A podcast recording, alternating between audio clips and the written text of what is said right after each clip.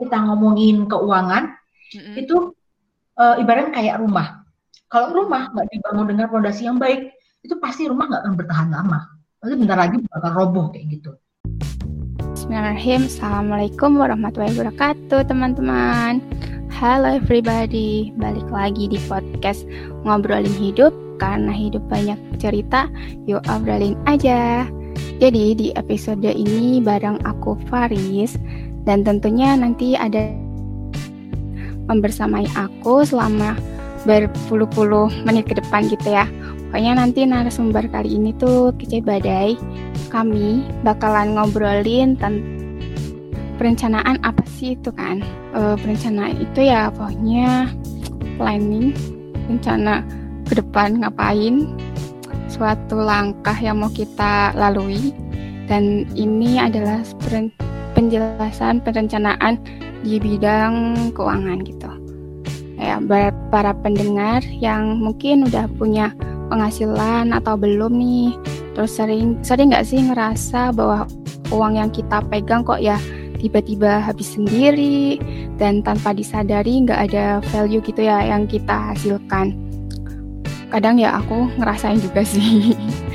Suka sedih sih emang aku pun kayak aduh kok nggak ada apa nggak ada yang dihasilkan gitu loh.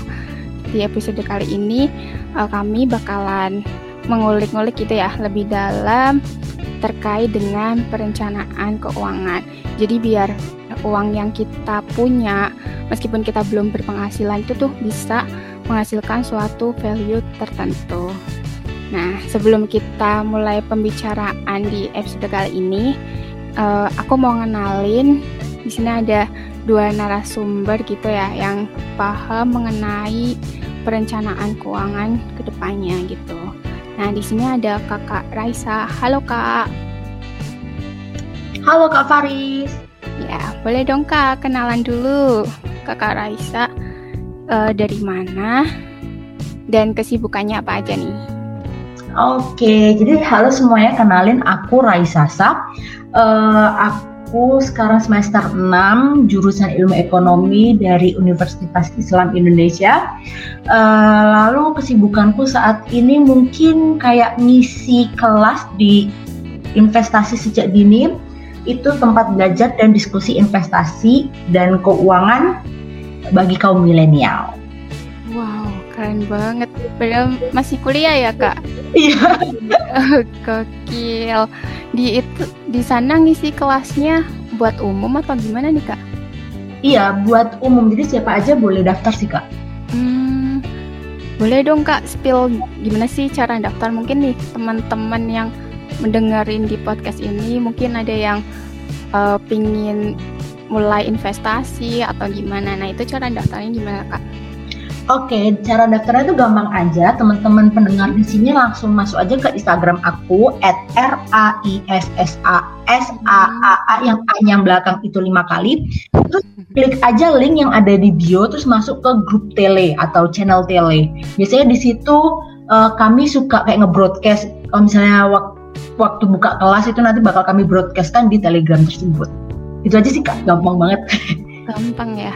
Mungkin buat para pendengar yang ingin mulai investasi bisa ikutin arahan dari Kak Raisa. Nah, uh, aku mau tanya dong Kak, ini kita biar kenalan dulu ya Kak. Uh, gimana sih kok Kakak Raisa bisa sampai mungkin apa karena jurusannya kan ekonomi ya Kak? Kok bisa sampai mendidik apa ya mendirikan itu ada investasi sejak dini itu apakah emang passion atau gimana nih? Oke, jadi awalnya uh, ini iseng-iseng aja sih. Aku mau dia tertarik ke dunia pasar modal itu mungkin sejak semester 2, kuliah semester 2. Kalau yang semester 2 kemarin itu kan uh, aku belum berani masuk modal gitu kan ke investasi karena aku mikir uh, aku nih masih boros gitu kayak nggak bisa nabung kok sok-sokan mau investasi kayak gitu kan. Hmm. Nah akhirnya uh, dari situ nggak tahu kenapa kayak tercerahkan itu aku awalnya ikut tabungan rencana. Iya ikut tabungan rencana. Jadi itu sistemnya kayak deposito gitu tapi kayak auto debit dari rekening utama. Nah dari situ barulah mulai kebentuk habit habit menabungku gitu. Yang awalnya aku cuma auto debit misalnya start 100 ribu akhirnya seiring jalannya waktu aku kayak berani masukin ke tabungan rencana itu lebih dari 100 ribu gitu. Lebih dari plan awalku itu. Nah dari situ pelan-pelan udah mulai kebentuk nih. Udah mulai kebentuk kebiasaan menabung terus udah nggak boros. Udah bisa nyisihin uang ya kayak gitulah. Nah terus uh, pas udah jatuh tempo nih kan kalau jatuh tempo pasti tabungan rencana tuh otomatis lari ke tabungan utama kan ke rekening tabungan utama. Nah di situ aku mikir ini enaknya aku lanjut nggak tabungan rencananya? Atau aku masukin ke aset yang lain? Soalnya dulu emang sempat punya plan uh, aku target setahun aku menantang diriku itu target uh, waktu pas itu 10 juta sih 10 juta per tahun. Hmm. nggak tahu gimana caranya harus ngumpulin 10 juta per tahun. Dan nanti bulan niat niatku tuh 10 juta 10 juta itu tuh udah aku planning mau masuk saham berapa, reksadana berapa, emas berapa, udah kayak di planning kayak gitu.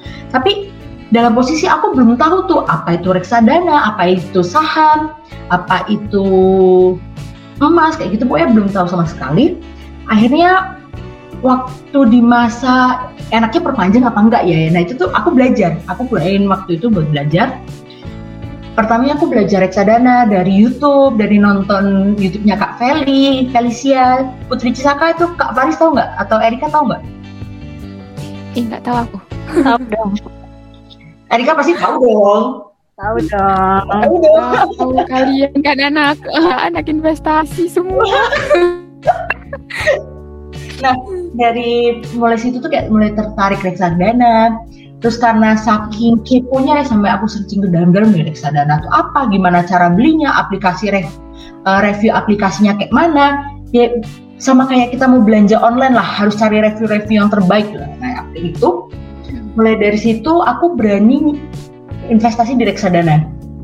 Udah mulai start reksadana itu kayak itu sekitar Agustus Agustus 2020 kemarin. Nah, terus pada kayak heboh saham-saham gitu kan awalnya kayak ragu juga Iya. kan kak? Waktu pas kan heboh pas 2020 pada yeah. heboh saham kan? Nah pada dan aku termasuk yang kayak langsung ke ya ketarik sih sama temen gara ram investasi. Akhirnya aku ikut ikutan tapi sama itu kak? ikut ikutan asli. Iya tapi uh, kalau menurut aku kita semua pasti awalnya terjun di investasi itu karena ikut-ikutan.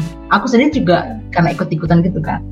Terus uh, dari situ awalnya aku cuma ikut-ikutan, akhirnya aku belajar, aku belajar serius seputar saham dan ternyata setelah aku baca itu momen yang terbaik tuh saat beli terendah gitu kan pas corona harga saham kan anjlok gitu kan ya dan pas Agustus kemarin kan ya anjloknya ya nggak separah-parah yang awal-awal corona kemarin waktu Februari atau Maret gitu kan itu anjloknya anjlok beneran kan. Tapi kalau aku masuk ke sahamnya itu sekitar bulan Oktoberan dan itu kan udah termasuknya udah pertengahan corona ya kan ya. Kalau mau dapat murah ya udah nggak murah banget kan. Nah tapi ya udahlah nggak apa-apa aku masuk aja. Yang penting beranilah awalnya ya masuk iseng-iseng. Terus dari situ kok demen kayak gimana bahasa demen tuh? Kayak jatuh cinta lah jatuh cinta sama investasi. Mulai mulai saat itu juga aku belajar selain investasi saham kayak investasi SBSN surat berharga syariah negara atau surat berharga negara itu kayak obligasi pemerintah gitu. Terus belajar tentang emas juga kayak apa sih bedanya emas batangan sama emas uh, sama apa? Emas perhiasan. Nah, ya emas perhiasan gitu. Terus selain investasi aku juga belajar gimana sih cara ngelola uang yang baik. Karena mau seberapa banyak uang yang kita dapat itu tuh bakalan percuma kalau kita tuh nggak bisa ngelolanya. Kayak gitu sih kak. Bener banget tuh semua sama aku. Kayak aku kayak kan dulu ya masih dikirim ya sama orang tua gitu kan.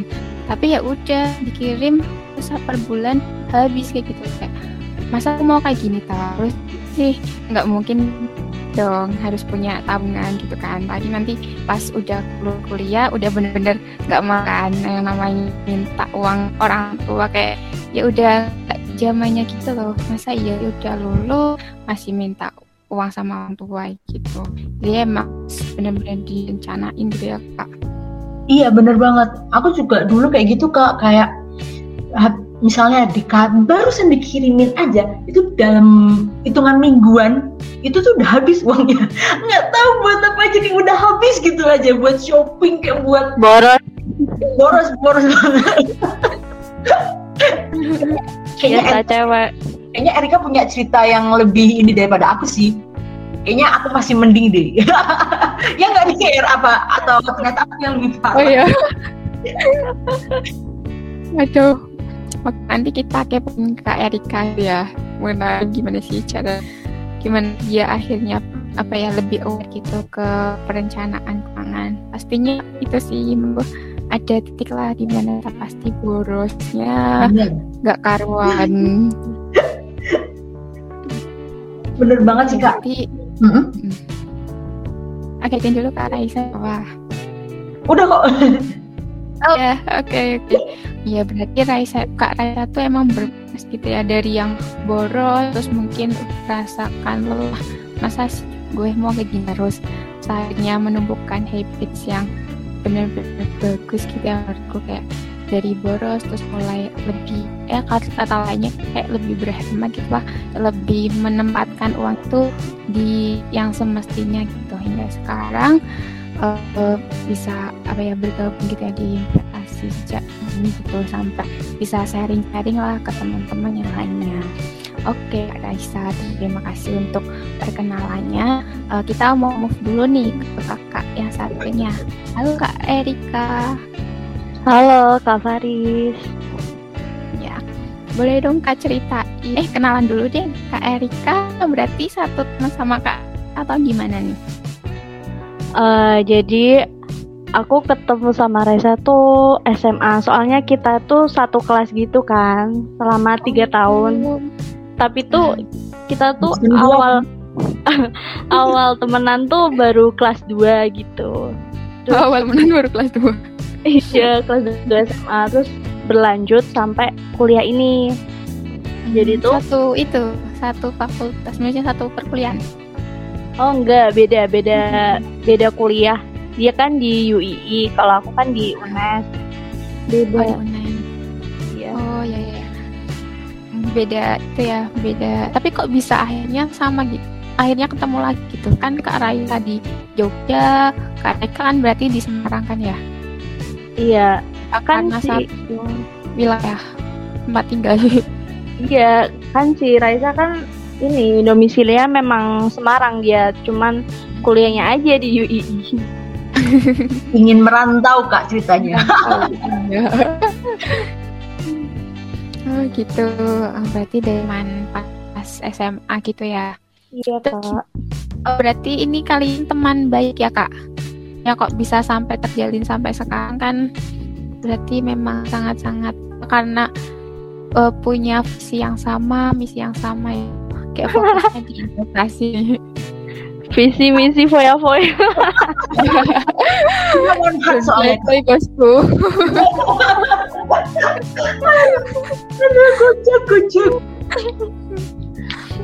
ya mungkin karena nyaman itu ya selama beberapa tahun ini udah gimana ya membersamai ujian bersamai seneng susah ya bareng sama si Raisa ini. Nah kalau cerita dari Kak Erika nih gimana nih hingga pada akhirnya sekarang fokus di apa sih investasi dan perencanaan keuangan gitu Kak? Uh, jadi ceritanya itu kan aku abis magang terus tiba-tiba itu apa si Raisa tuh nawarin nawarin buat join uh, investasi sejak Nini itu. Nah, terus uh, waktu itu baru mulai kelas yang pertama bulan apa ya? Februari apa Maret gitu ya? Lupa. Februari itu. Februari ya? Februari kemarin ya? Iya. Nah, terus ya ditawarin jadi moderator ya udah aku aku mau ya terus kalian sama belajar kan belajar tentang finansial, tentang saham kayak gitu ya uh, karena ini karena adanya kelas gitu. Atau tidak kadang ya di apa dijelasin sama Raisa ini tuh kayak gini loh berarti supporter sistemnya ini nih Kak Raisa ya. Iya. Keren sih kalian berdua kayak apa ya enggak hanya komplit. aja paket komplit ada Raisa ada Erika Oke, makasih ya buat berdua. Ini ada Kak Raisa dan Erika untuk perkenalan dan pengalamannya. Mungkin kita bisa langsung gitu ya masuk ke pembahasan yang mau kita diskusikan di podcast kali ini gitu mengenai uh, perencanaan keuangan atau financial planning. Nah, aku mau tanya dulu nih ke Kak Raisa gitu ya. Menurut kakak perencanaan itu penting nggak sih kak untuk mencapai goals atau tujuan yang kita inginkan gitu? Misal nih, aku pingin di usia 25 bisa menikah dengan apa ya? Dengan mewah gitu. Kayak kemarin siapa ya yang kayak princess gitu? Aku kok lupa. Kayak banyak deh kak yang kayak ya? princess. Yang ada yang telegram. Rahel Apa? V-nya Nah, yang kayak Kak Rahel V-nya gitu. Kan itu kan juga butuh nggak sih perencanaan kan buat ke sana nggak tiba-tiba Kak Rahel di- punya uang sebanyak itu kan nggak mungkin ya. Nah, kalau menurut Kak Raisa, perencanaan itu seberapa penting Kak? Oke, kalau dari aku gini aja. Kalau kamu pergi mau keluar kota atau keluar Jawa kayak gitu, kamu planning atau yaudah langsung berangkat aja gitu. Kalau aku mesti ada planning sih Sa Oke, ada planning. Kalau misalnya ada planning, berarti kamu harus punya tujuannya dulu dong. Betul nggak? iya dong iya betul Oke, selain tujuan terus apalagi kalau misalnya kamu mau apa namanya pergi keluar kota atau pergi ke luar negeri selain kamu nge-planning terus kamu punya tujuan terus apalagi yang harus dipersiapkan? dananya Dananya. Oke, terus apalagi sebelum kamu ngumpulin dana itu apa gitu? mengumpulkan niat Niat, eh, ngumpulin niatnya berapa lama itu? tergantung susah banget. Kalau jadi eh, dalam planning kayak semacam kita mau pergi keluar kota atau mau keluar negeri kita pasti harus merencanain dulu dong kita mau pergi ke mana budgetnya gimana terus berapa lama masuk berapa lama bakal ngidup di sana terus eh, kita netepin tanggal sama pilih kendaraannya. Kayak kita misalnya aku mau ke Jakarta ya ini aku pilih dulu ya aku netepin dulu tanggalnya berapa oh uh, let's say satu tahun lagi berarti sekitar tanggal 18 Juni 2022 mau ke Jakarta. Berarti aku punya waktu setahun buat nabung nih buat setahun nabung. Terus aku milih karena aku punya duit ini enaknya aku naik apa ya? Kalau misalnya aku pingin uh, langsung cepet sampai nggak pingin capek di perjalanan ya aku naik pesawat bisa bus gitu langsung sampai gitu kan. Atau kalau misalnya aku mau lebih nyantai aku bisa naik kereta atau naik bis atau kalau mungkin aku suka nyetir berarti aku bawa mobil pribadi sendiri. Nah sama kayak tujuan keuangan atau bisa kita bilang tujuan investasi juga. Jadi eh, menurut aku perencanaan itu penting banget karena ya kayak tadi yang aku bilang pas kita mau travel keluar kota gitu biar kita tahu jelas gitu loh kapan tercapainya goal tujuan keuangan kita. Kayak gitu kan jadi penting banget sih kalau aku Iya sih bener banget. Kayak apa ya kita ngerencanain kita ngerencanain suatu tujuan tapi tanpa apa ya tanpa usaha atau tanpa eh, hal-hal yang benar-benar kita wujudkan dalam perilaku ya itu nggak akan ada hasilnya juga kan. Kayak tadi oh kita ngerencanain buat ke luar negeri tapi kita nggak ngumpulin modal nggak ngumpulin niat nggak nentuin tanggal. Itu ya kayak sebuah keinginan tapi omong kosong gitu ya kak. Betul betul banget kak. Apalagi ya ini kan juga tentang keuangan gitu ya, di mana kan uang ya lumayan cukup berharga ya buat kita. Eh, meskipun uangnya ada 100 ribu atau berapa itu tuh ya harusnya setiap yang kita keluarin memang benar-benar dialokasikan gitu ya ke tempat yang benar gitu. Nah, itu pentingnya sebuah perencanaan agar uh, uang yang kita punya tuh benar-benar uh, bisa apa ya digunakan dengan semaksimal mungkin lah, tidak hanya untuk foya-foya.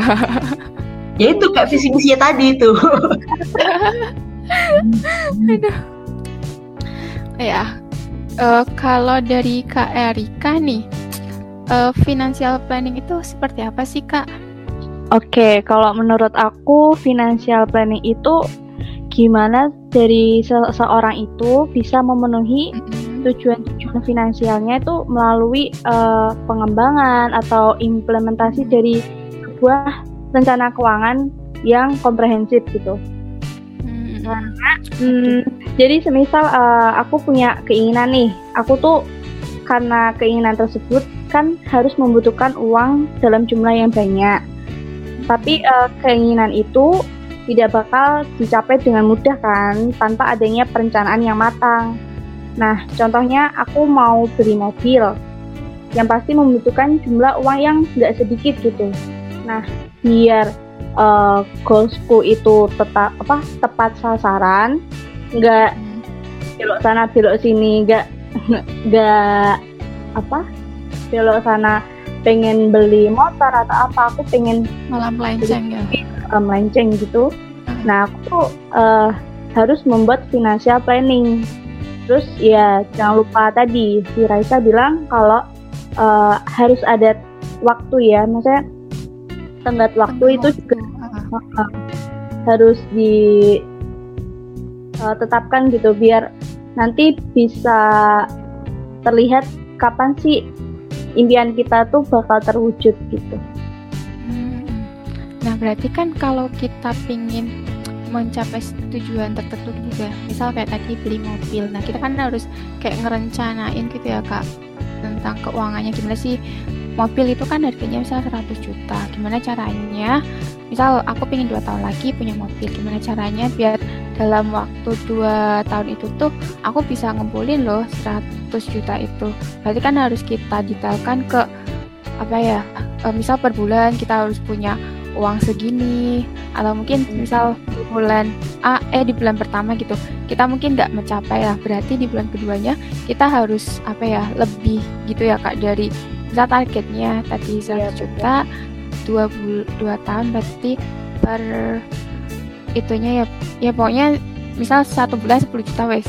Nah itu ternyata di bulan pertama nggak capai 10 juta berarti di bulan kedua tuh harus 20 juta gitu kak iya gitu juga bisa hmm. nah kalau dari kak Erika sendiri kan kadang namanya orang gitu ya kak kadang uh, uang nggak nggak mesti kayak sama semua gitu ya. Nah kalau uh, toleransi dalam perencanaan keuangan itu ada nggak sih kak? Yang tadi misal uh, di bulan ini 10 juta, terus bulan ke depannya 20 juta. Jadi kayak agak nggak konsisten sih menurutku. Apa itu is oke okay aja kak? Uh, menurut aku kalau kayak gitu sih it's okay sih. Kadang kan ya namanya kehidupan kan dinamis ya kadang berubah-ubah gitu ya, yang penting konsistensi konsisten uh, buat nabung terus. Misal kamu pengen punya mobil itu ya harus konsisten. Ya walaupun sedikit demi sedikit nah nanti kan uh, bisa terkumpul gitu. Menurut aku ya nggak apa-apa. Hmm, meskipun ya. nanti konsekuensinya paling uh, bakalan mundur gitu ya kak? Ya enggak. Ya nanti mana ya coba bantu sa coba kak Raisa gimana kak? Misal nih tadi ya konsisten. Cuma eh, nggak uh, sesuai sama targetnya. Misal harusnya kan targetnya sebulan 10 juta nih. Tapi ternyata aku cuma bisa ngumpulin 5 terus kadang tiga gitu kan. Nah itu kan buat terkumpul ke 100 juta itu kan ya jadinya keundur gitu kan. Nah itu tuh apakah bisa ditoleransiin atau gimana nih? Kalau dalam segi perencanaan keuangan? Oke, okay. uh, eh, di sini aku udah mendengar salah satu uh, kesalahan ya, ada kesalahan pernyataan. Jadi kalau sebelum beli barang, ada baiknya kita mengetahui batas kemampuan kita dulu. Kalau misalnya tadi target 100 juta, ternyata kita tiap bulan nggak bisa konsisten, berarti 100 juta tuh nggak masuk ke budget kita gitu. Kalau bisa beli mobilnya dikurangi dari 100 juta. Berarti harus realistis juga gitu. Iya, realistis juga harus apa namanya ngitung juga misalnya dari pendapatan misalnya pendapatannya cuma 5 juta per bulan terus kok mau beli mobil Alphard itu kan ya maksain banget kan. Jangan yes. gitu. Beli aja Alphard saja nggak apa-apa yang penting masuk budget kita juga sama-sama mobil kan. Nah kayak yeah. gitu. Nah uh, terus selain itu kita juga perlu tahu nih uh, Kak Faris mau beli mobilnya tahun berapa? Target ke goal sampai beli mobilnya itu tuh di tahun berapa gitu? Kalau Kak Fris, mau tahun berapa? Kalau aku sendiri untuk mobil sebenarnya belum sih Kak Raisa. oh sebagai contoh aja, dimisalkan aja. Ya, misalkan aku pingin tiga tahun lagi, aku pingin punya mobil. Oke, okay. mobil tiga tahun lagi. Jadi karena di sini kita udah punya tujuan mobil, uh, dan kita udah tahu jangka waktunya tiga tahun lagi. Ini aku saranin mending investasiin. Jadi kita punya spend waktu tiga tiga tahun. Kalau misalnya nggak dimanfaatin buat investasi menurut aku itu tuh sayang banget gitu loh. Kalau misalnya kita cuma nabung terus apa namanya ya udah nabung tiga tahun ya sebenarnya itu nggak apa-apa sih. Cuma cuma kan kalau misalnya ada opsi yang lebih menguntungkan ya kenapa enggak gitu kan ya kak ya? Nah terus uh, karena kita udah udah tahu nih jangka waktunya tiga tahun berarti kan tuh masuknya ke jangka waktu menengah. Jadi kalau yang pendek itu kurang dari satu tahun kalau yang menengah itu 2 sampai lima tahun yang panjang itu lebih dari lima tahun. Nah karena kita udah tahu tujuan keuangan tujuan keuangan kita apa terus jangka waktunya berapa nah sekarang saatnya kita pilih kendaraan. Kendaraan apa yang tepat untuk menuju tujuan keuangan kita Nah, karena kita tahu ini jangka yang menengah, berarti kita harus pilih aset investasi yang bagus untuk jangka menengah. Misalnya, seperti reksadana pendapatan tetap atau uh, obligasi pemerintah yang tadi aku bilang surat utang negara, uh, surat berharga syariah negara, surat berharga negara itu semuanya maksudnya ke obligasi pemerintah. Terus mungkin bisa beli ke obligasi korporat atau obligasi perusahaan swasta terus ada P2P lending, terus apa lagi ya yang menengah tuh? Ya mungkin sekitaran itu aja sih kak kalau misalnya yang menengah. Tapi jangan sampai kita salah taktik. Misalnya nih, jangka waktunya cuma tiga tahun, tapi uh, ini, ini bukan bukan patokan resmi, tapi ini secara teori aja ya ngomong secara teori ini tuh nggak salah kalau misalnya kita masukin ke saham. Dan saham ini kan fluktuatifnya kan gede banget. Ditakutkan kalau misalnya kita masukin ke saham dan kita nganalisanya nggak tepat, bisa jadi uang yang harusnya kita kumpulin buat beli mobil itu malah kegerus atau boncos gitu ke bahasa bahasa saya itu boncos. Kayak ya kayak kayak gitu nggak sampai sampai kita ke tujuan keuangan kita gitu nah daripada apa namanya kita harus kehilangan sepersekian uang sedangkan kita kan dapetin uang itu juga susah payah kan ya kok. Apa namanya dengan apa lenyap gitu aja kan ya kita juga nggak terima ya sakit hati lah ibaratkan. Nah, banget banget tuh banget apalagi kalau hilangnya sampai juta-jutaan tuh udah nangis gitu kan ya. Nah makanya kita harus perlu memitigasi resiko. Nah mungkin bisa dipilih uh, apa namanya jenis investasi yang resikonya tuh sedang-sedang aja tapi menghasilkan return yang ya yang nggak sebesar saham tapi ya lumayan lah seenggaknya buat tiga tahun itu masih aman lah kayak gitu kak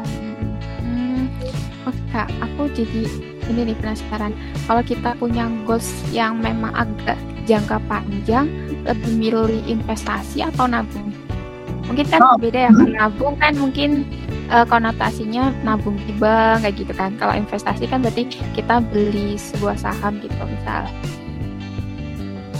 uh, oke okay. Ah, coba tanya ke Erika dulu deh. Misalnya, DR, nonton konser DR nonton konser sampai jutaan gak sih Ed? Tapi nonton ya, konser murah ya pokoknya iya sih. ya ada yang ratusan ada yang juta. mm, tergantung artisnya siapa. Kalau BTS deh. BTS ya, langsung mah itu jutaan. Aduh. Yaudah co coba contohin deh apa kamu nonton konser atau apa NCT berapaan sih? Berapa ya? Tiga 3 sampai 7 juta. Oh, Oke, okay, anggap yang 7 juta deh. Bentar, bentar. Jadi pertanyaannya apa? Jadi gini nih kayak kak, misal ya, aku punya impian. Nanti misal nonton konser nih, nonton konsernya tuh tiga tahun lagi gitu kan.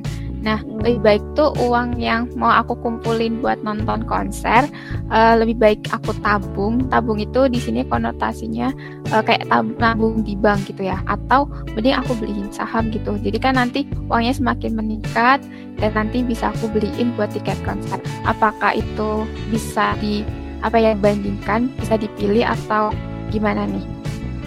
Oh, Kak Faris tadi nanyanya jangka panjang, bukan jangka ya, menengah. Misal yang tiga, uh, kalau tiga tahun tuh ikutnya apa? Panjang ya? Menengah kak, kalau masih tiga tahun. Oh, masih menengah. Yang Intinya, panjang lima tahun lebih.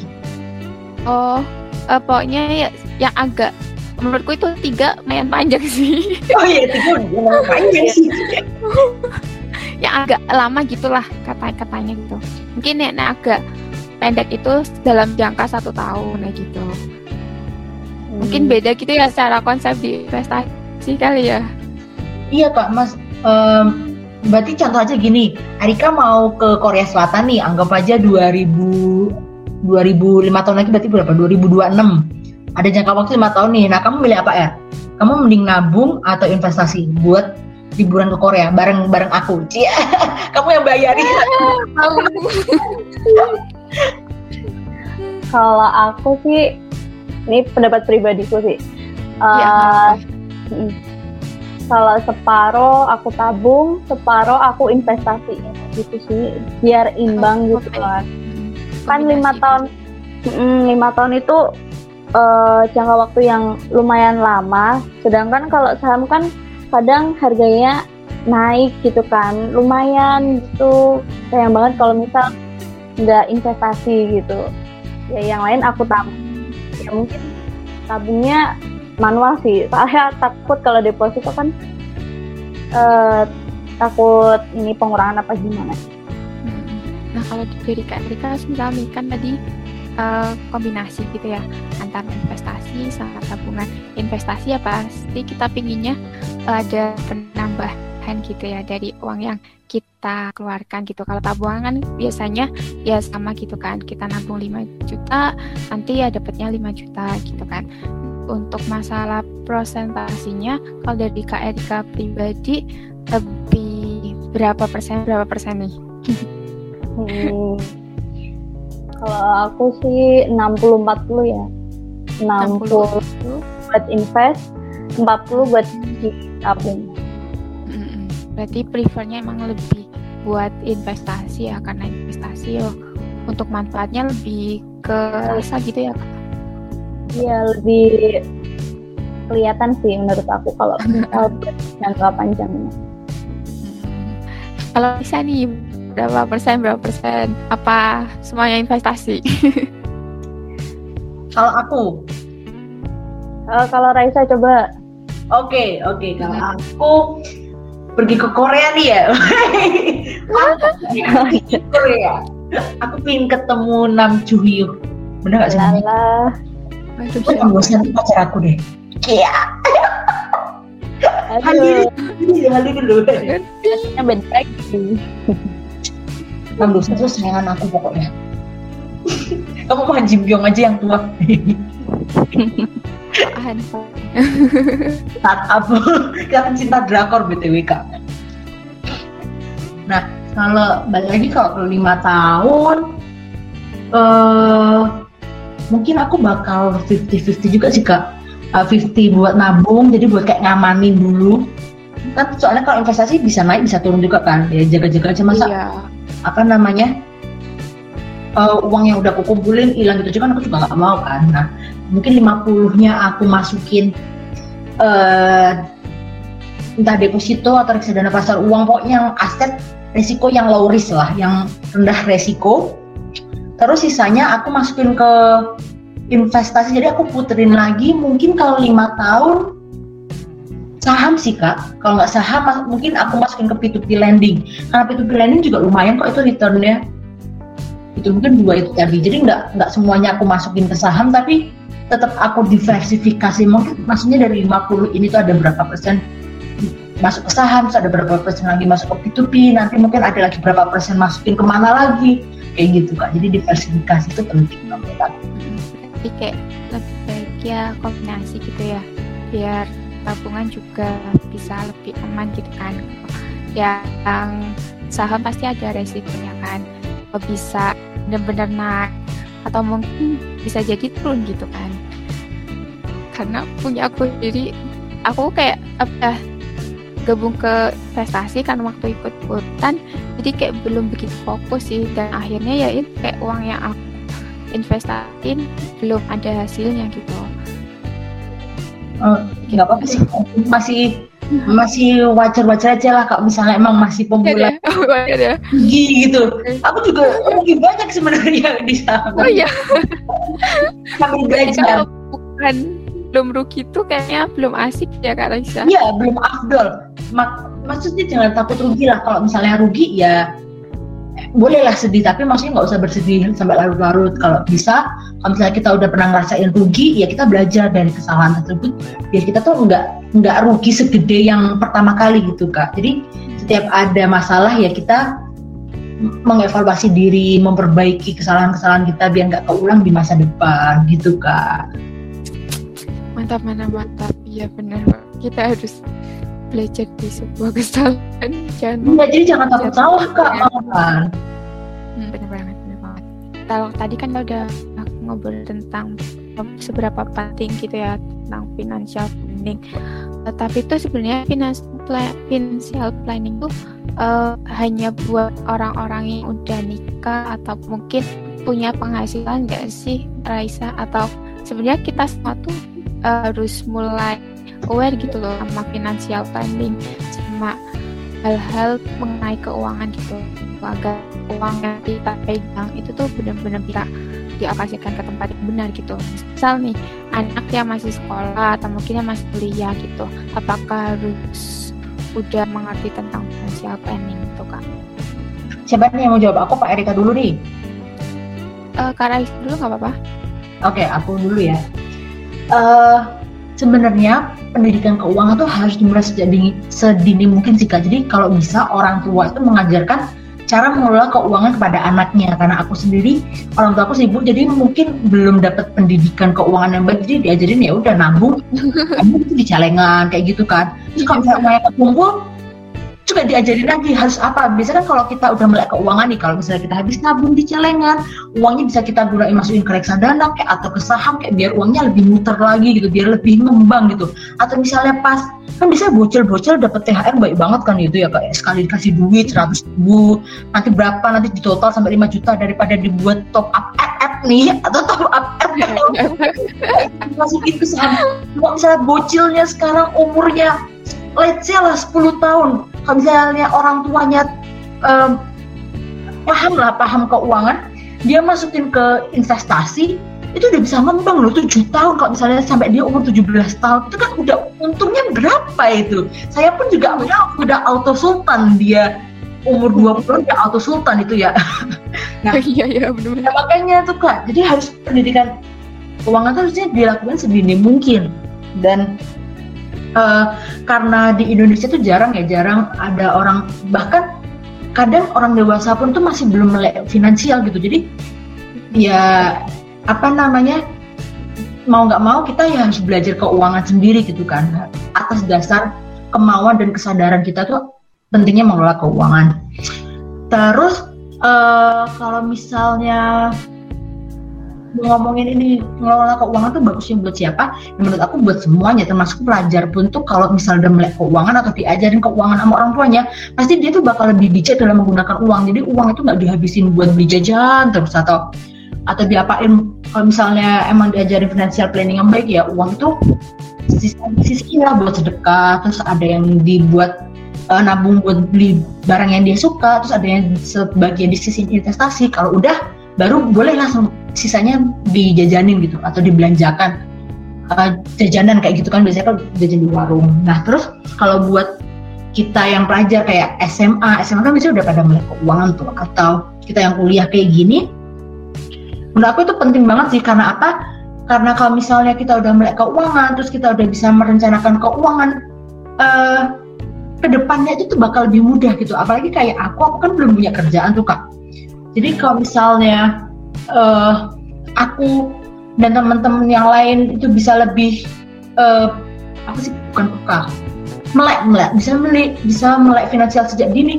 Mungkin uh, aset yang aku punya sekarang tuh bakal lebih besar daripada sekarang. Atau aku bisa bakal lebih bijak dalam mengelola gaji. Karena apa? Karena yang tadi aku bilang di awal terus ini katanya Robert T. Kiyosaki juga itu nggak peduli seberapa banyak uang yang kamu hasilkan.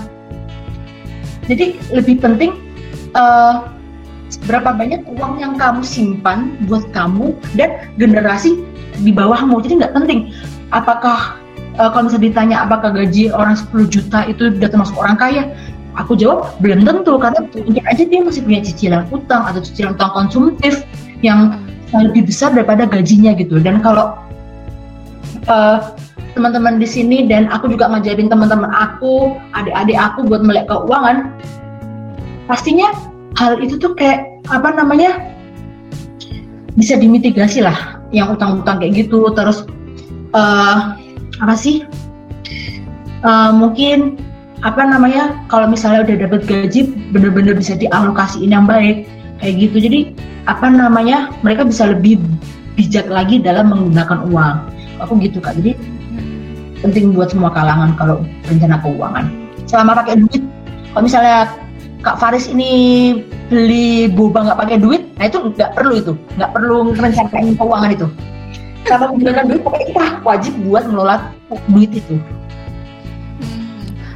Berarti memang untuk perencanaan keuangan ya harusnya sih ini udah tanamkan gitu biar apa ya mereka tuh ngerasa kayak duitnya tuh gampang banget buat didapat kalau misal udah perencanaan juga mereka bakal mikir buat keluarin duit yang mereka punya meskipun mereka masih kecil itu enggak sih kak?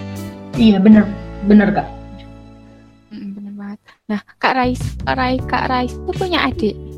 Ada aku, aku ada adik. Dan itu udah di buat tentang financial planning.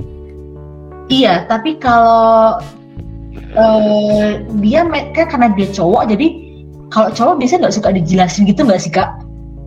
Kadang suka nggak dengerin gitu kalau aku jelasin ke dia, tapi aku ngetrain dia tuh uh, dengan cara kalau misalnya dia nanya tentang kayak kak bibit itu apa, kak aja itu apa, misalnya kayak gitu, aku jelasin. Jadi tuh bibit itu aplikasi reksadana, reksadana tuh gini gini gini. Sebenarnya aku udah ngajarin investasi sih ke dia. Nanti kalau misalnya dia tertarik buat ngelola duit, ya nanti aku ajarin lagi ke dia gitu sih kak. Mungkin kita emang gitu ya kak, guysnya. Aku juga punya adik kita masih eh cowok gitu dari si sekolah. Cuma memang kalau aku lihat dia kayak belum ada rencanaan keuangan gitu loh kalau semisal buat orang om gitu ya orang orang belum tiba tentang saham itu kan kayak mikirnya terlalu ya terlalu jauh tuh kan yang masih awam banget untuk ngejelasin mungkin uh, perencanaan yang sederhana tuh Kak Raisa. Menurut Kak Raisa apa Kak? Apa kita saksikan dulu? Sebenarnya keuangan penting banget loh deh gitu aku kadang pingin ngajar kan pun kayak masih belajar juga aku juga belum bisa jelasin sepenuhnya ke adekku sih karena ya hmm. pengetahuan dia juga terbatas kan kita juga mau jelasinnya takut dia nggak mudeng gitu loh dengan bahasa iya. gitu kan. Nah kalau aku aku mancingnya dengan cara dia tanya dulu nih investasi. Nah uh, dia udah nih udah jelasin investasi reksadana itu apa saham itu apa terus aku tanya lagi ke dia kamu tujuan investasimu apa?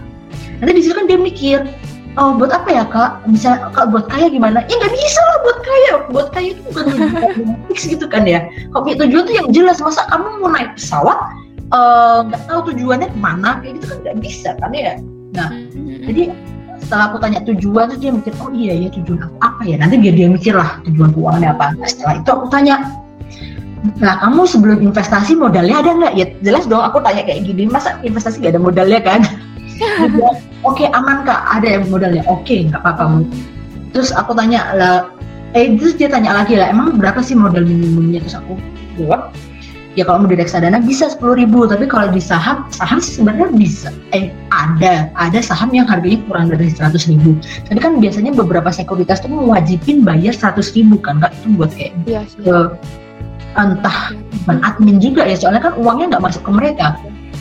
Eh, sebagai prasyarat mungkin sebutannya kayak gitu kali ya kak ya yang lebih tepat gitu kan. Nah udah nih itu sudah modal clear terus aku tanya kamu udah punya dana darurat belum? Nah dia tuh mikir dana darurat buat apa? Terus ya aku jelasin di situ baru ya baru aku jelasin ke dia. Jadi dana darurat itu penting deh sebelum kamu investasi ada baiknya kamu tuh punya dana darurat minimal tiga kali pengeluaran pokok rutin bulanan. Kalau misalnya kamu sekarang uh, ngeluarin duit uh, ngeluarin duit duit misalnya dia 300 ribu. Berarti kalau mis dana darurat yang dia butuhin 300 ribu kali 6 itu sekitar satu juta delapan ratus. Tapi kan karena dia masih tinggal sama orang tua dan apa-apa masih ditanggung orang tua sebenarnya ya tetap butuh sih. Jadi hitungannya kayak gini kak.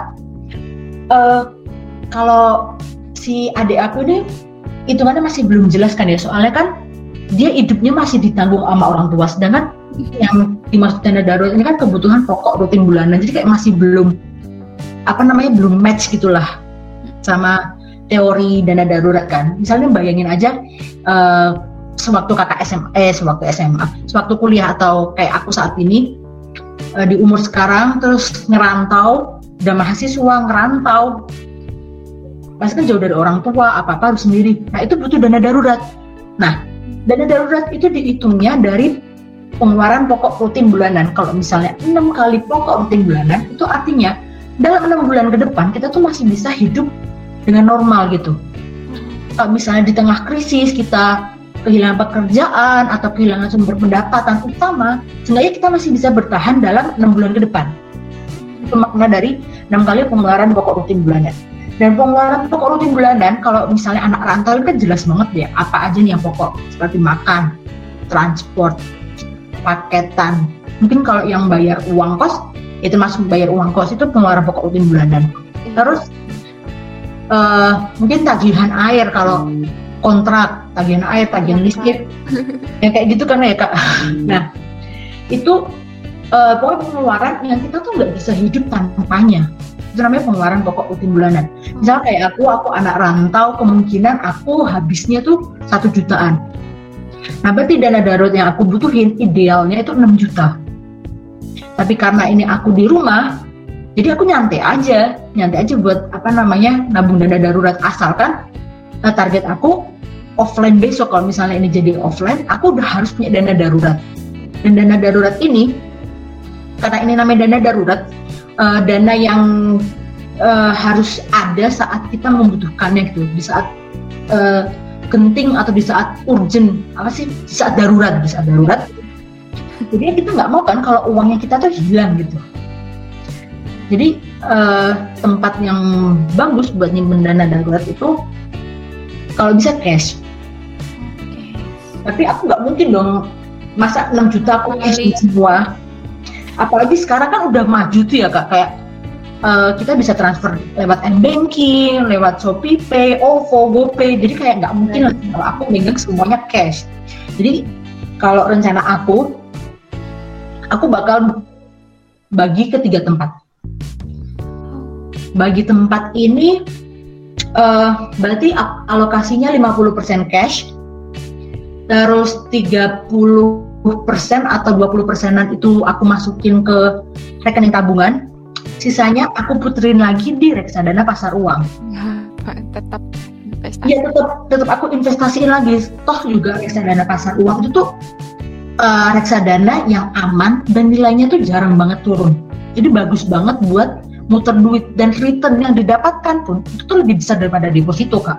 Jadi masih worth it lah kalau seenggaknya kalau kita nggak dapat untung besar seenggaknya uang kita ini nggak akan tergerus inflasi gitu.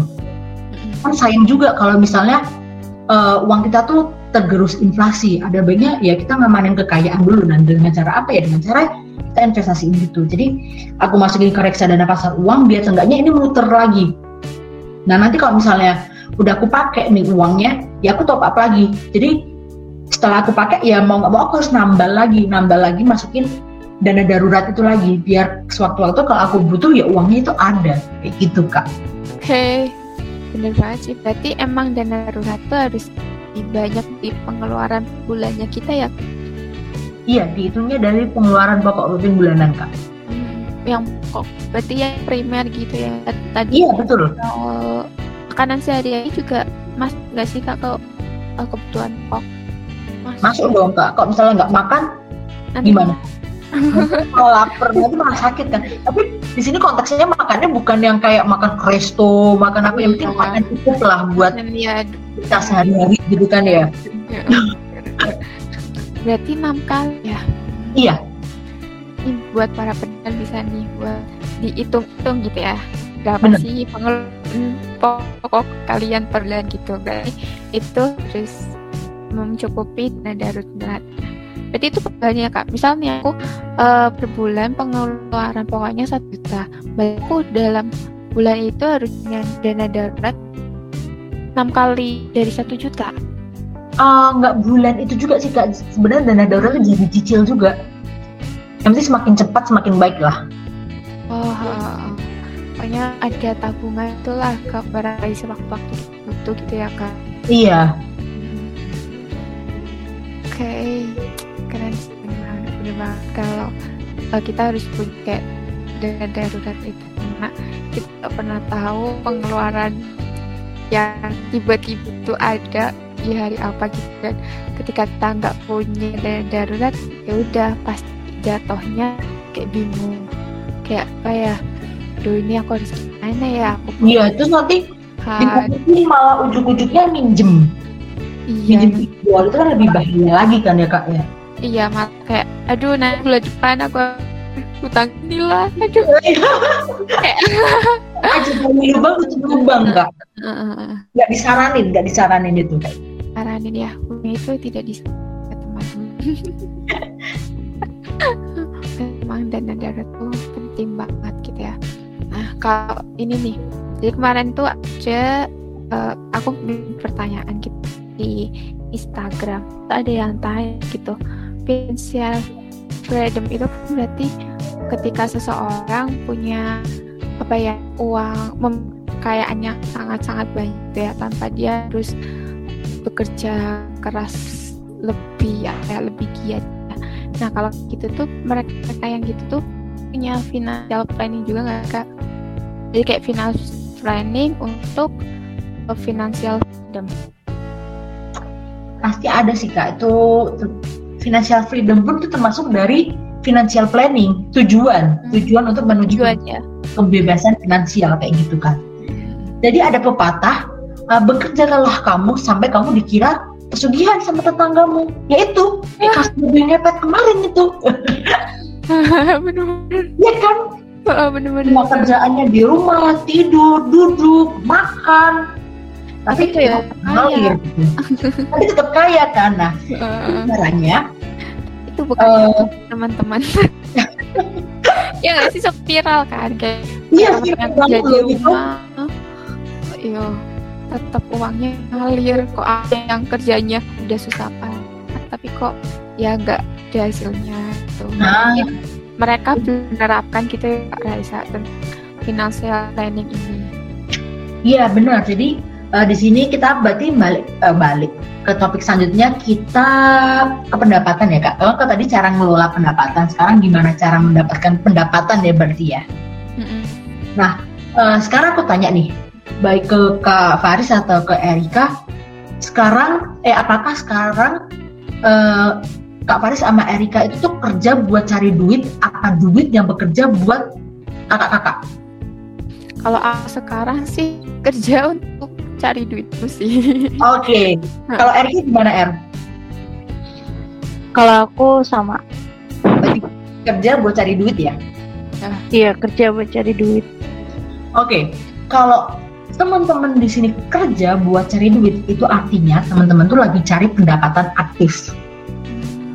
Jadi pendapatan aktif adalah pendapatan yang ya udah simpelnya kita kerja buat cari duit itu berarti pendapatan kita namanya pendapatan aktif dan pendapatan aktif ini selain didapat dari menjadi kayak karyawan kantor itu bisa uh, bisa kita temukan juga di uh, self employee. Jadi aku misalnya aku ngomong di sini terus aku dibayar nih ya. Berarti uh, aku ini mau mempekerjakan diriku sendiri.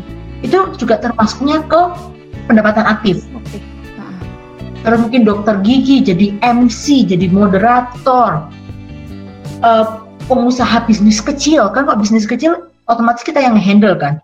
Iya benar banget. Dan kalau self employee kalau kita nggak kerja ya kita nggak dapat duit berarti ya kita kerja buat cari duit gitu, gitu kan ya kalau nggak kalau kita nggak kerja ya duit nggak ngalir gitu itu namanya pendapatan aktif kak nah yang kerjaannya cuma duduk tidur tapi tetap kaya itu berarti dia lagi sibuk bangun pasif income atau pendapatan pasif pendapatan pasif simpelnya uang itu bekerja buat kita jadi kita nggak perlu lagi bekerja ke kantor, kita nggak perlu lagi jadi MC, jadi moderator, kita nggak perlu capek-capek mengerjakan diri kita sendiri. Karena apa? Karena uang yang bekerja buat kita. Dan kabar baiknya, uh, cara mengumpulkan passive income itu berasal dari investasi. Jadi nggak perlu kita nggak perlu bayar mahal, kita nggak perlu cari keluar negeri. Passive income itu tuh bisa kita dapatkan dari investasi. Sesimpel itu dari investasi itu. Dan uh, investasi yang menurut aku bisa menghasilkan passive income ini yang keuangan dulu ya. Berarti yang nggak nggak berwujud itu ada dari dividen saham. Jadi kita uh, rutin beli satu lot saham perusahaan X misalnya kayak gitu. Nah nanti kan karena harga saham itu terakumulasi dari seberapa banyak lembar yang kita miliki, jadi semakin semakin kita punya banyak lotnya berarti dividen yang kita dapat itu bakal semakin banyak. Itu, itu pertama dari saham. Terus yang kedua bisa dapat dari SBSN atau SBN ini obligasi pemerintah. Jadi obligasi pemerintah uh, pemerintah ini bakal auto transfer uh, return atau imbal hasil itu langsung ke rekening kita. Jadi kalau misalnya di saham di reksadana itu kan ada bank kustodian atau rekening dana nasabah atau rekening dana investor RDN, RDI yang kayak gitu kan. Itu nggak langsung kan kalau misalnya dapat RDI apa RDN apa RDI tapi kalau SBN itu dia langsung masuk. Misalnya aku uh, daftarin pakai bank mandiri ya masuk ke rekening mandiriku kayak gitu itu dari SBN atau SBSN terus uh, cara lainnya bisa lewat reksadana pendapatan tetap atau reksadana saham Terus apalagi ya kalau investasi, oh emas, emas juga bisa. Tapi kalau emas tuh nggak deh, emas lebih ke sistem uang nganggur aja sih. Jadi kita beli emas lupakan udah gitu. Tapi kan kalau saham reksadana kan tuh nggak kayak gitu kan. Jadi kita butuh analisis, analisis juga biar uang itu tuh bisa uh, berkembang dengan maksimal lah. Ah. Nah, terus selain dari investasi, kita juga bisa dapetin passive income dari nyewain properti. Misalnya kayak punya kos-kosan atau jadi guest house atau terus nyewain mobil atau rental mobil kayak gitu. Terus mungkin teman-teman di sini ada yang jadi business owner. Kalau business owner itu berarti kita udah punya tim yang yang udah mantep lah, yang udah ya seenggaknya kalau kita ninggalin bisnis tersebut, bisnis itu masih bisa jalan. Kalau misalnya aku punya yang tadi investasi sejak dini. Kalau misalnya aku punya tim yang udah mumpuni kalau misalnya aku pergi pun misalnya aku keluar dari investasi sejak dini tapi tapi bisnisku ini bisa berkembang nah itu berarti aku termasuk ke bisnis owner aku nggak perlu terjun di situ. Timku lah yang akan mengembangkan bisnis bisnisku itu tadi. Itu juga terus uh, nyewain tanah nyewain apartemen itu bisa buat pasif oh sama satu lagi royalty kalau misalnya di sini teman-teman mendengar ada yang background dari pemusik atau suka gambar atau suka nulis itu bisa banget uh, kayak nulis buku atau nerbitin sebuah karya terus dipatenin dipatenkan ya dipatenin nah setelah paten tersebut kan pasti uh, bakal ada uang dari hak cipta itu kan nah. Itu. yang bisa apa namanya dari hak paten itu bisa menghasilkan passive income buat diri kita gitu kak. Tapi tadi itu intinya kalau yang pendapatan aktif tuh hasil yang kita terima gitu ya kak dari suatu pekerjaan yang kita lakukan. Ya sih. Kalau yang Hmm? itu uh, uang yang uang yang masuk tanpa kita perlu apa ya melakukan hal tertentu gitu. Eh, kalau aku dengarnya itu agak kurang tepat sih kak. Jadi sim- sesimpel kalau kita bekerja buat cari duit ya berarti kita ngeluarin effort itu termasuknya pendapatan aktif. Aktif. uh, Jadi tadi kalau misalnya eh, kita kayak ya udah aku ngobrol di sini atau aku cuma mainan laptop tapi kok sahamku muter sendiri nah itu hmm, berarti aku nggak nggak perlu ada effort lebih kan kayak aku nggak perlu datang ke kantor nggak perlu ngantri nggak perlu ini nah itu berarti termasuknya ke passive income atau pendapatan pasif. Itu semua untuk menuju ke financial financial freedom benar tentunya. Oke, buat para pendengar, eh, ini last but not least ya. Ah, mungkin ini ya memang yang aku rasain gitu ya. Dan ada beberapa teman-teman yang juga ngerasain. Mungkin Kak Raisa sama Kak Erika di sini belum ngerasain, tapi aku percaya sih kayak mereka lebih paham mengenai perencanaan keuangan yang lebih apa ya, lebih detail dan lebih benar-benar bisa dimanfaatkan dengan baik gitu ya.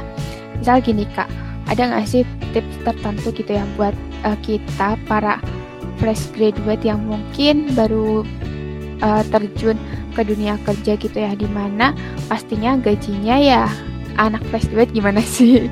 Pasti kalian tahu lah ya masih sekedar gaji UMR gitu ya. Ya entah misal nih dia kerja di Jogja berarti UMR Jogja, kalau kerjanya di Jakarta berarti UM- UMR sana gitu kan.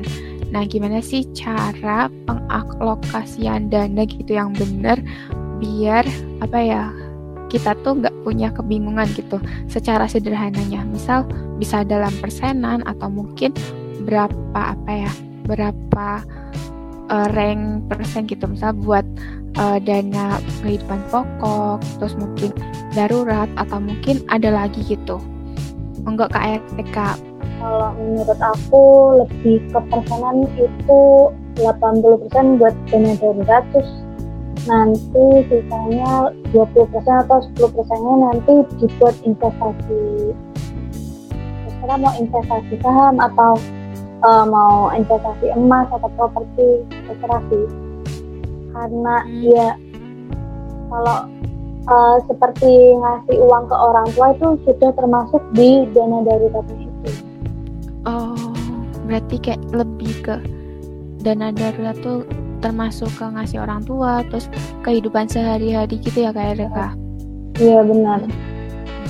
Kalau semisal lebih detailnya itu balik lagi ke pribadinya masing-masing kayak mau berapa ngasihnya gitu ya kak iya betul tadi yang 20% buat apa kak investasi ya Iya buat investasi dan investasinya tuh ya nggak cuma saham aja sih. Misal mau properti atau emas atau apa bisa kok.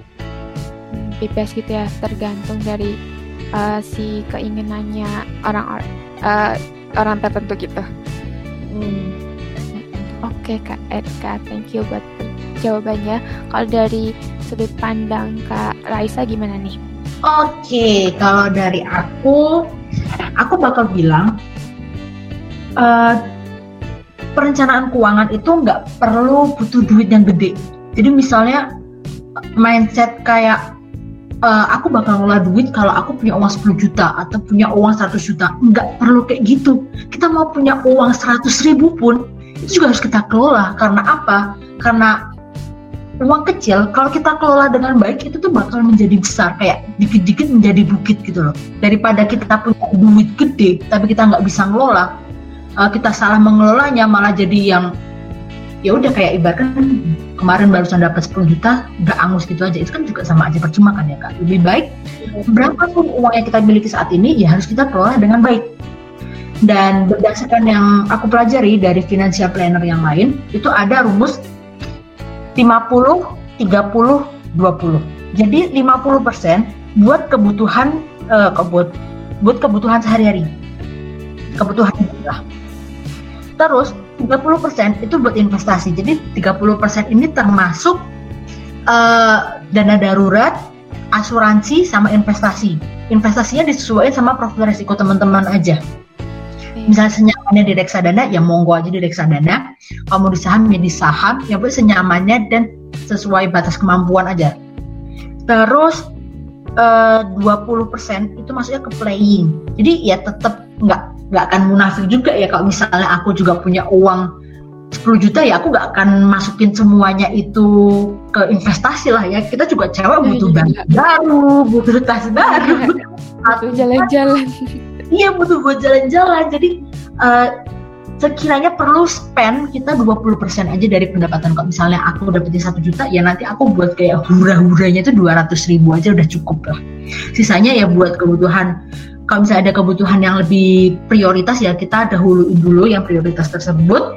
Terus kalau misalnya uh, kita belum investasi ya investasi dulu donasiin. Kalau misalnya ada uang lebih kita juga donasiin kita sedekahin jangan lupa kita berbagi sama yang membutuhkan terus kalau misalnya benar-benar dari uang tersebut masih ada sisa itu bolehlah kita self reward. Karena apa namanya? Ya itu sebagai hadiah lah.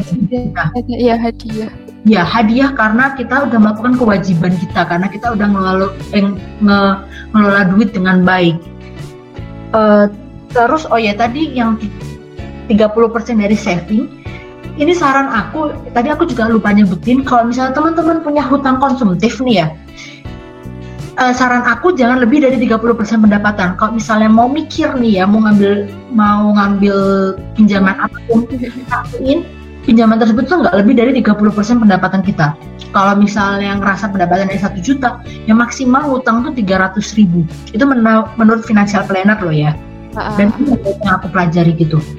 Dan kalau misalnya teman-teman saat ini masih punya utang konsumtif, utang konsumtif itu kayak utang buat beli barang konsumtif kayak buat beli gadget ya gadgetnya buat daily life aja buat daily device gitu atau buat beli laptop atau beli baju kayak gitu uh, saran aku segera dilunasi.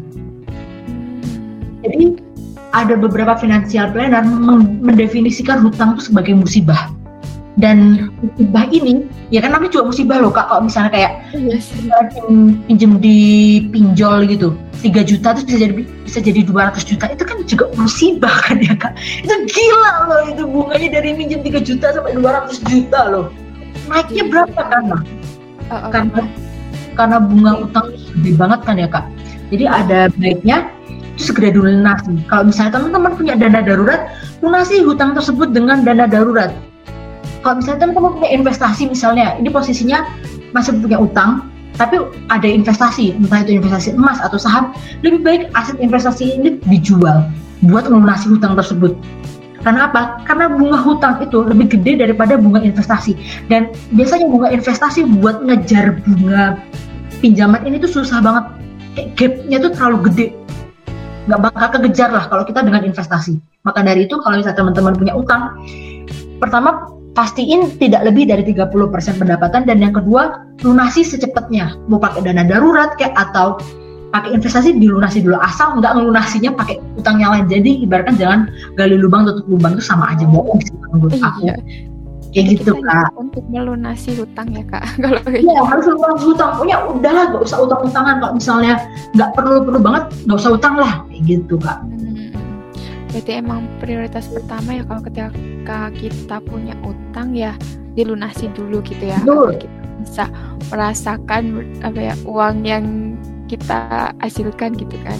Jadi nanti kita bisa merencanakan untuk ke depannya itu kayak lebih terarah. Misal tadi 50% untuk kehidupan sehari-hari terus 30% untuk investasi dan 20% nya misal untuk dana darurat gitu. Jadi kayak uh, kalau kalian punya cicilan it's okay. Cuma jangan lebih dari 30% eh jangan lebih dari uh, dari pendapatan gitu. Dan segeralah lunasi utang kalian gitu. Tadi aku lupa sebut kak. Jadi apa? Uh, kita ngomongin keuangan mm-hmm. itu uh, ibarat kayak rumah. Kalau rumah nggak dibangun dengan fondasi yang baik, itu pasti rumah nggak akan bertahan lama. Nanti bentar lagi bakal roboh kayak gitu. Nah sama kayak keuangan kita. Jadi sebelum kita um, melakukan perencanaan keuangan eh ya saat kita bukan sebelum saat kita melakukan perencanaan keuangan lebih baik kita tuh bangun fondasinya dulu. Dan fondasinya itu ada tiga. Yang pertama mengelola arus kas. Mengelola arus kas ini bisa dengan cara kita menganggarin. Jadi sebelum dapat gaji kita buat pos-pos pengeluarannya dulu biar apa namanya biar nggak terjadi kebocoran pengeluaran misalnya gitu.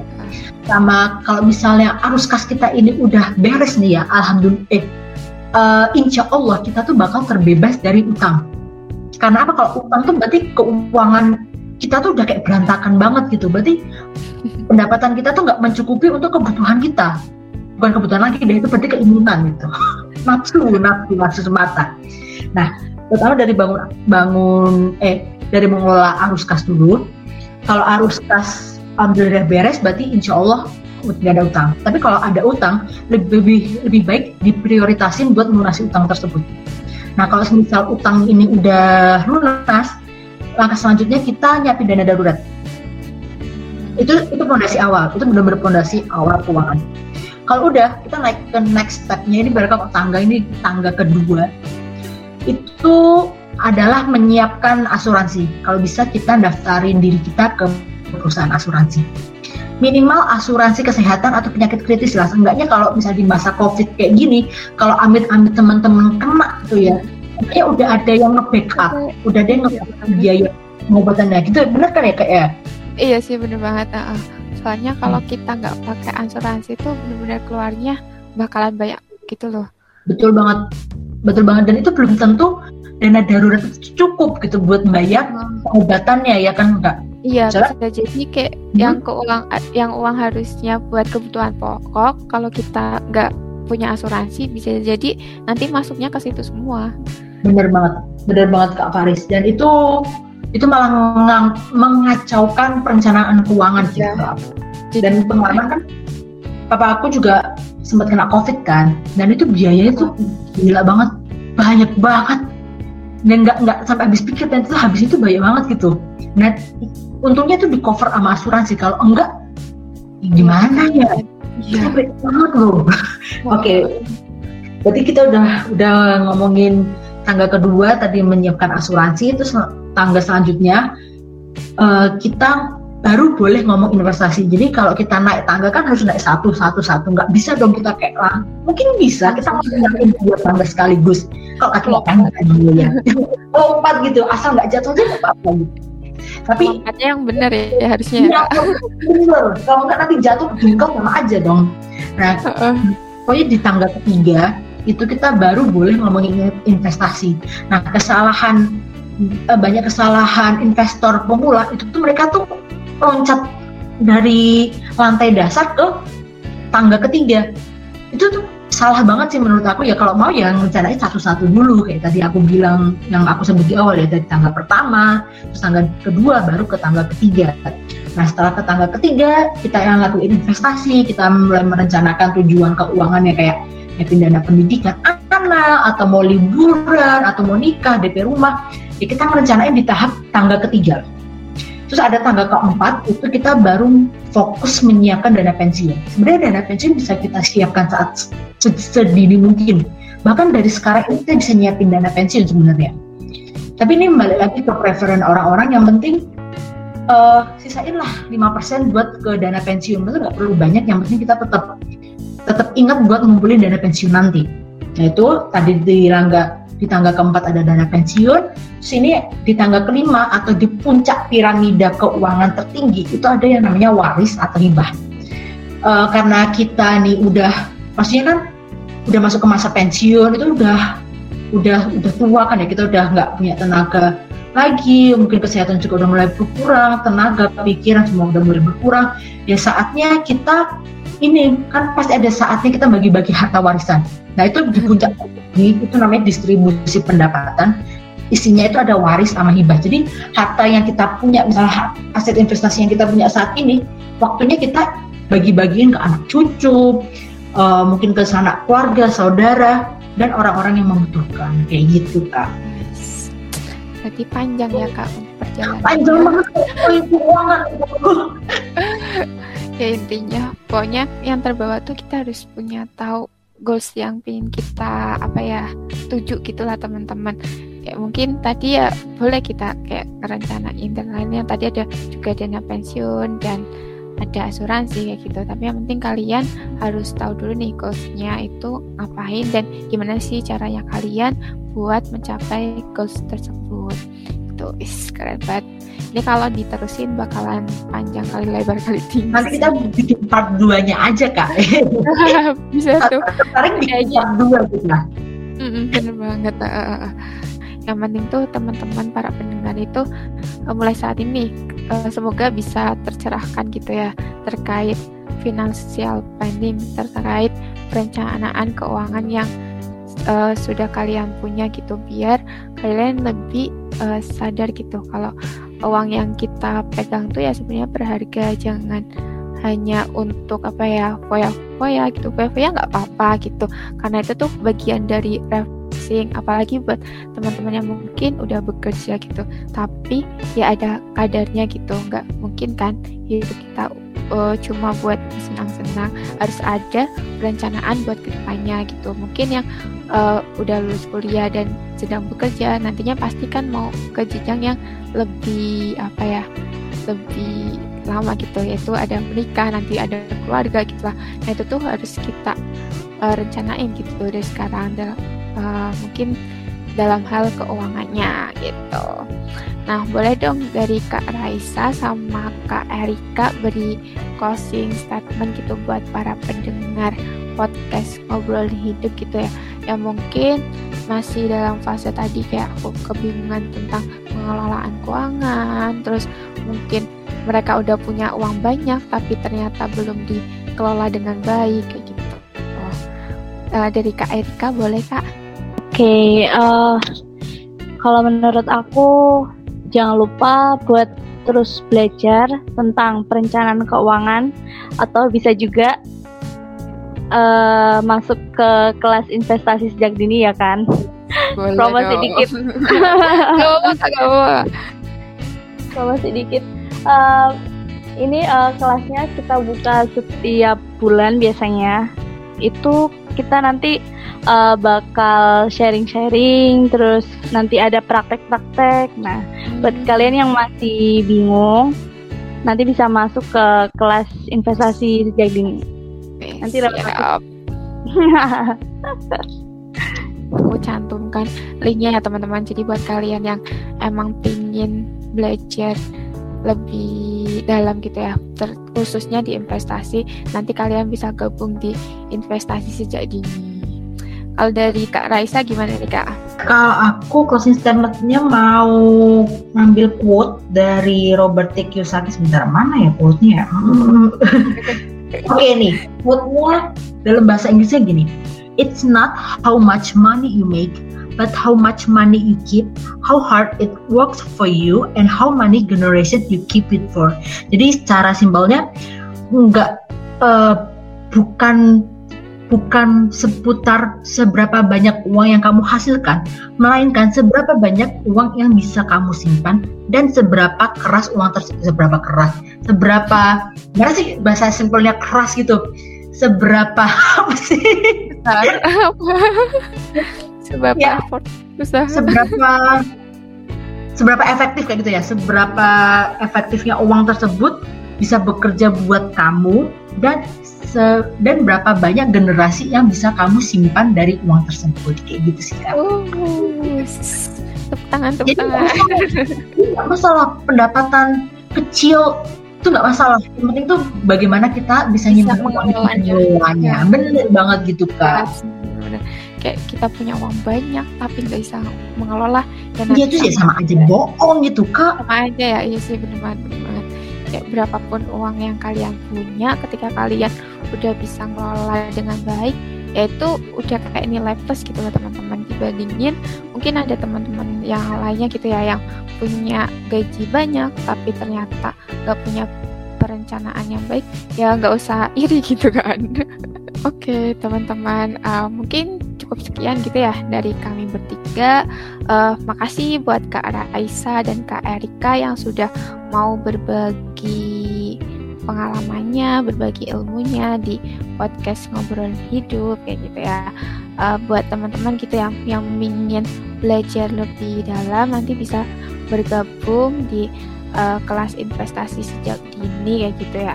Nanti linknya aku cantumin di deskripsi dan uh, buat teman-teman yang mungkin belum dengerin podcast ngobrol hidup di episode sebelumnya nanti bisa uh, ditonton ulang karena banyak banget permasalahan yang kita diskusikan di sana.